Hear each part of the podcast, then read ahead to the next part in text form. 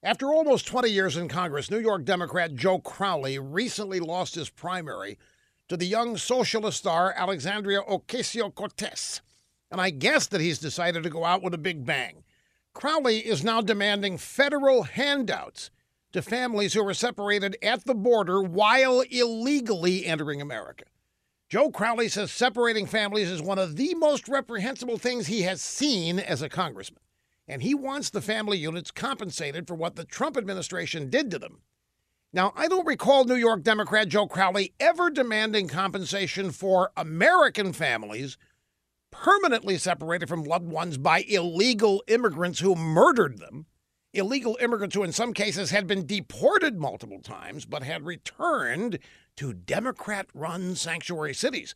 And I don't recall the New York Democrat Joe Crowley complaining about the families separated under Barack Obama. Apparently, when it was the Obama regime separating illegal immigrant families, liberals like out of work Joe Crowley didn't think it was reprehensible at all. Now, all of a sudden, a chance to spend money and is not even running for reelection. So, what's he really trying to accomplish here? Hmm?